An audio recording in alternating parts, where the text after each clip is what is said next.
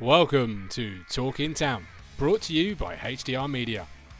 Talking Town is a lively, independent, fan created platform covering the world's best football team, Ipswich Town FC. Don't forget, you can catch our live shows on YouTube, search Talking Town, hashtag ITFC. Right, here we go. Here's your host, The Guv.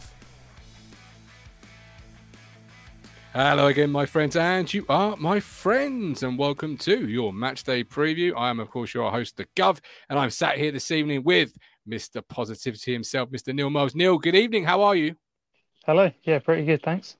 Good. It is Thursday evening as we record this, uh, so no press conference reaction snippets coming out yet, but obviously, Town played last night, Wednesday, Carabao Cup, beating Bristol Rovers 2 0.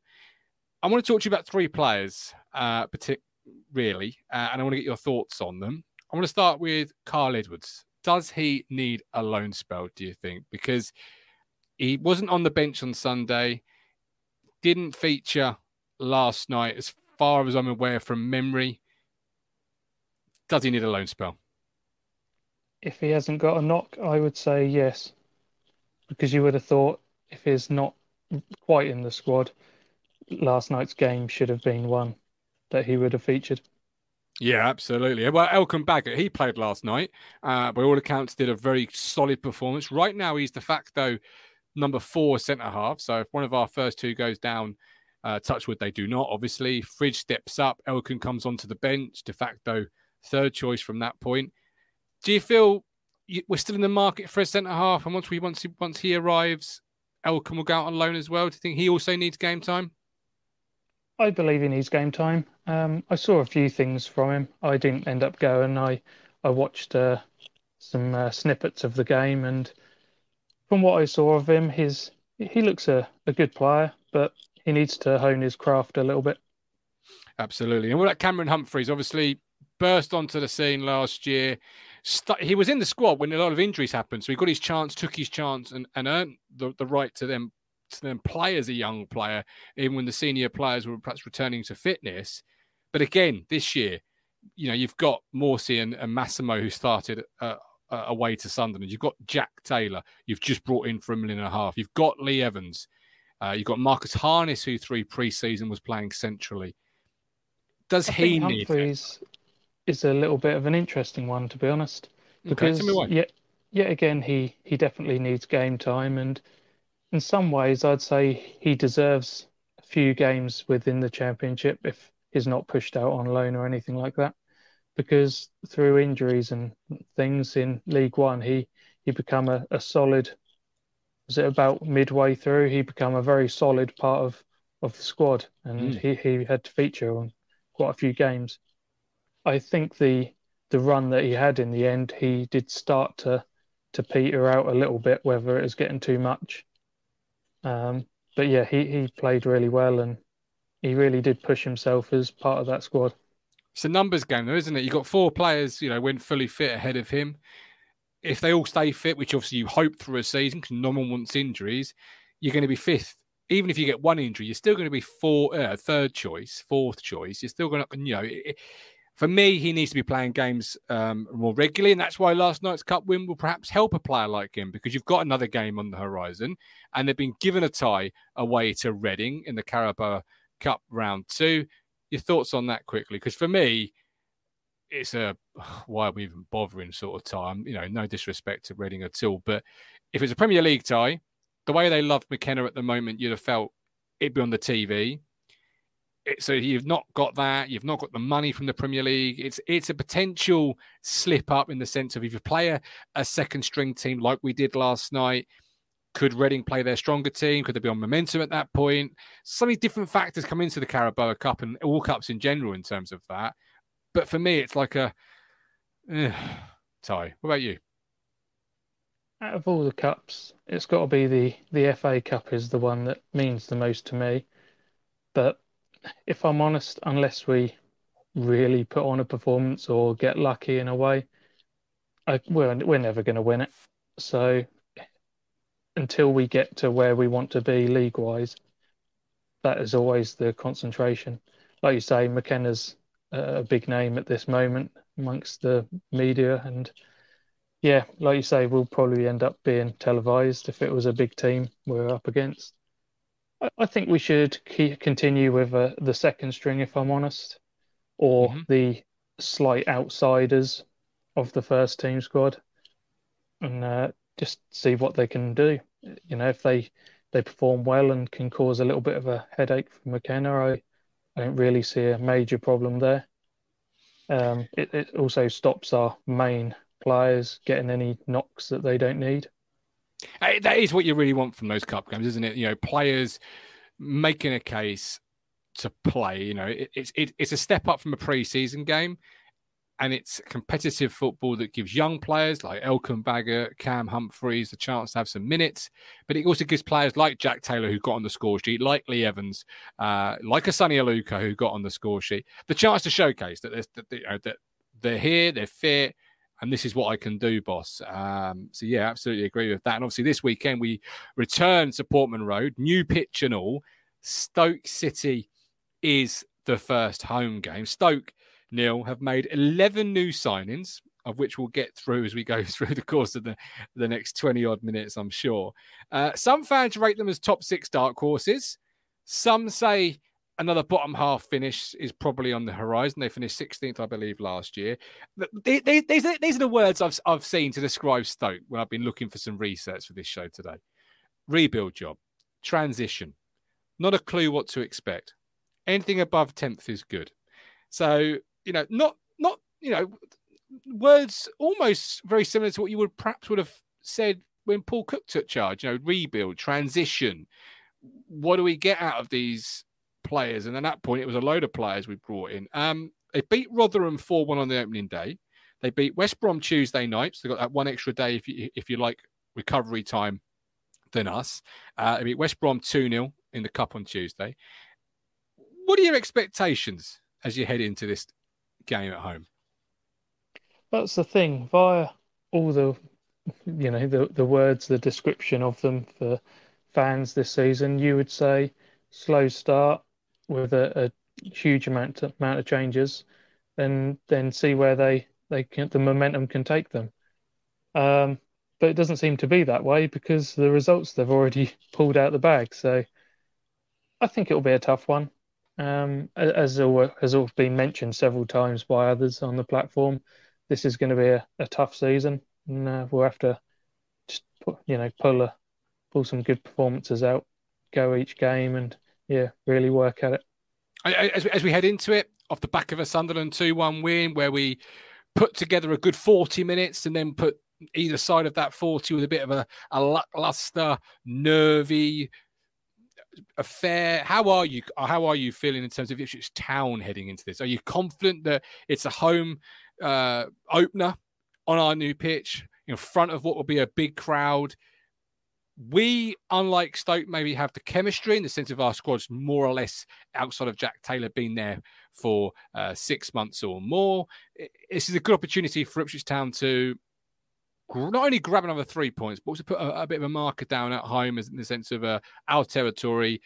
This is how we play. You're not going to come to Portman Road this year and get a lot of luck. I wonder who's going to be the first player to put a divot in our pitch.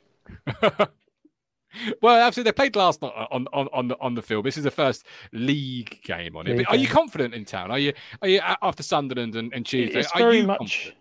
It's very much something we should aim to be doing. Is uh, as you've just mentioned, just make mm. it a hmm. fortress, and yeah, have the crowd. We're going to have some good attendances. So yeah, the crowd get behind the team and yeah, make it a hard place to come to. Thanks for choosing Talking Town. Don't forget, leave that five star review, share to all your friends and family, and you can find our live shows over on YouTube. Search Talking Town, hashtag ITFC. Talking Town, for fans, by fans. Right, back to the content. I'm going to run through uh, the expected 11 according to Peter Smith from the Stoke Sentinel. Um, and, then like you, you can sort of tell me if you if anybody jumps out at you. I mean, it's more to highlight that their sort of transfer business, if you like. So this is the team: Travers, who is a new signing. Um, Hover Heaver. I'm no I'm no good at pronunciation, so bear with me as we go through these. He's a new signing. Stevens new signing. Luke McNally. Neil, you might have remembered Luke McNally. I know that one. That's a name that was linked with Town. Uh, he's arrived on loan, so an opportunity, I guess, to see what we perhaps could have had. Yeah, yeah. Uh, I guess it depends on how we do and how they do. Depends on whether it would be an option worth looking at again in the future. Mm. Uh, Wilmot, uh, Ben Pearson, who uh, has been on loan at Stoke last year, so technically a new player, but you know not really a new player. 158 games for Preston uh, in the Championship before he moved to Bournemouth. Played 46 games for Bournemouth in two years. Uh, spent some time on loan, like at Stoke and arrived this year. Uh, Laurent J- Johnson from Preston, uh, who I've always admired. I'm going to be brutally honest, a really good player at this level. Free transfer. I thought that was a really shrewd bit of business uh, from Alex Neil and Stoke. You've then got Vidigal, who's arrived uh, from uh, Marítimo for an undisclosed fee. You've then got uh, Wesley. You may remember Wesley Neil signed for Aston Villa for 22 million. Spent 15 yep. months out injured, sadly, after a, a, a really bad injury. Um, loan last year to Levante. Promising player at some point, but very promising player. Will he ever pick it up again? That's the question, and that's probably why he's now now at Stoke because he's got such a great promise, good player. Spent last year on loan, on loan to Levante, where he got three goals in 27. Uh, they expect him to play, or certainly Peter Smith expects him to play. And then uh, Chiquinho on loan from Wolves. The question here, with regards to Chiquinho and Vidigal, is the pace. Apparently, they are, from what I've read and heard online, lightning quick. They're going to really test the two fullbacks.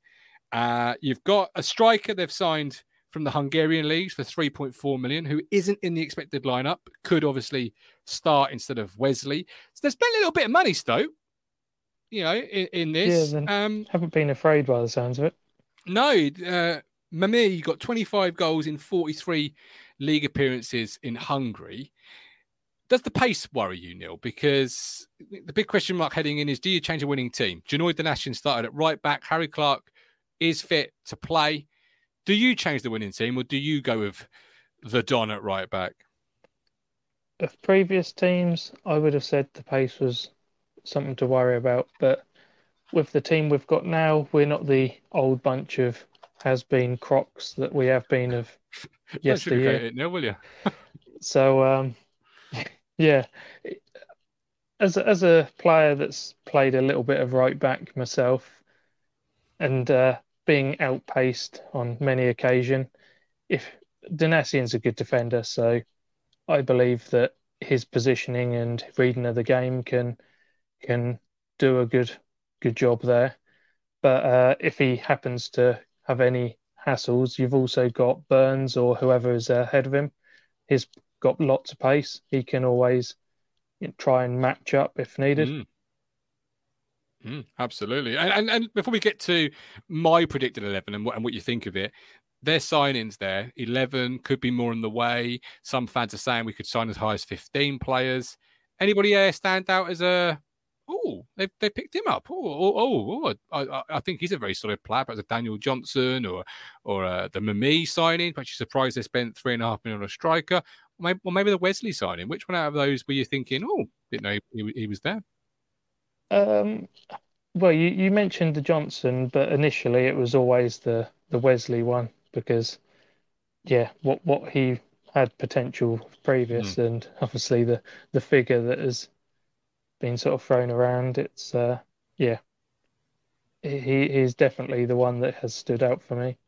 Mm, absolutely. All right. So here's my predicted lineup to play Stoke. Uh, in goal retains his place. I'm putting Harry Clarke in. For me, Harry Clarke's the number one right back. If he's fit enough to play, he plays. Uh, Woolfenden, Burgess, Davis, Morsy. I'm bringing Jack Taylor in for our home debut. I was bitterly disappointed he didn't start on Sunday. He played last night, performed really well, got the score sheet, one and a half million. Currently one of the marquee signings of this window. For me, he starts Burns, Chaplin, Broadhead, and Hurst.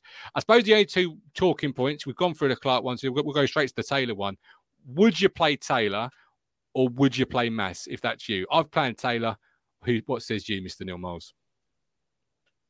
My problem is I haven't seen enough of Taylor to really uh, nail on my thoughts on him. Sure. So obviously it'd be great to see him, but it's almost one of those where every game in this division is going to be be a battle. So depending on how he matches up compared to Massimo, at this point, like I say, not knowing him, would you potentially weaken weaken what has already been working so far?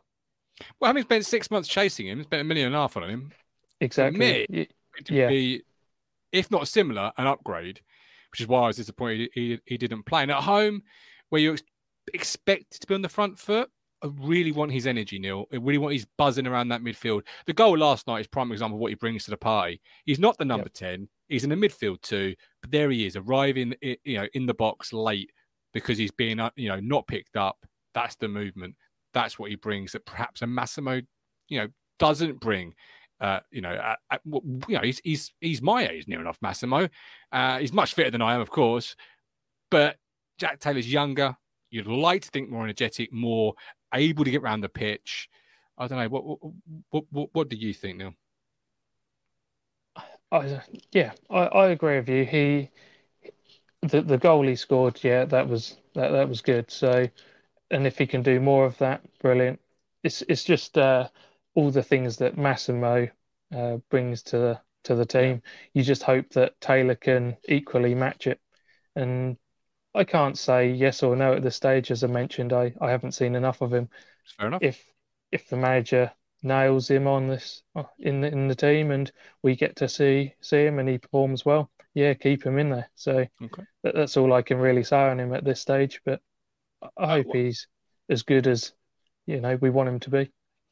One thing that McKenna was known for do last season was rotate, uh, particularly strikers. I've got George Hurst starting again. For me, George Hurst is by far the number one striker, fits the system, fits the mold, battles really hard for 70 minutes, gives the centre halves absolutely nothing. And if Luke McNally plays, will really test him, I feel. But you could see Ladapo start. Who would you be looking to play this Saturday? For me, I agree with you. Hurst is always my my number one pick. Um, but Ladapo, to be fair to him, he's he's come in and done what he's needed to on many occasions. So, can I knock him? No, but for me, Hurst is the man that fits most into to what we we ask from a game plan, and yeah, he's the one I'd choose initially. Okay. All right. We'll come to our score predictions. You can get your score prediction on in via our social media channels Facebook, Talking Town, Town FC podcast, Instagram, Talking Town underscore ITFC, Twitter, uh, Talking Town, hashtag ITFC. Uh, so do find us, do follow us, do like us, do share us, uh, get your score prediction. Of course, if you're listening on audio, which of course you are, because it's an audio podcast, why, where else would you be listening? Uh, five star review, please. Uh, let the world know how great Talking Town is. It's a fan platform that's for fans by fans. And each week, I'm going to ask a random contributor for their score prediction.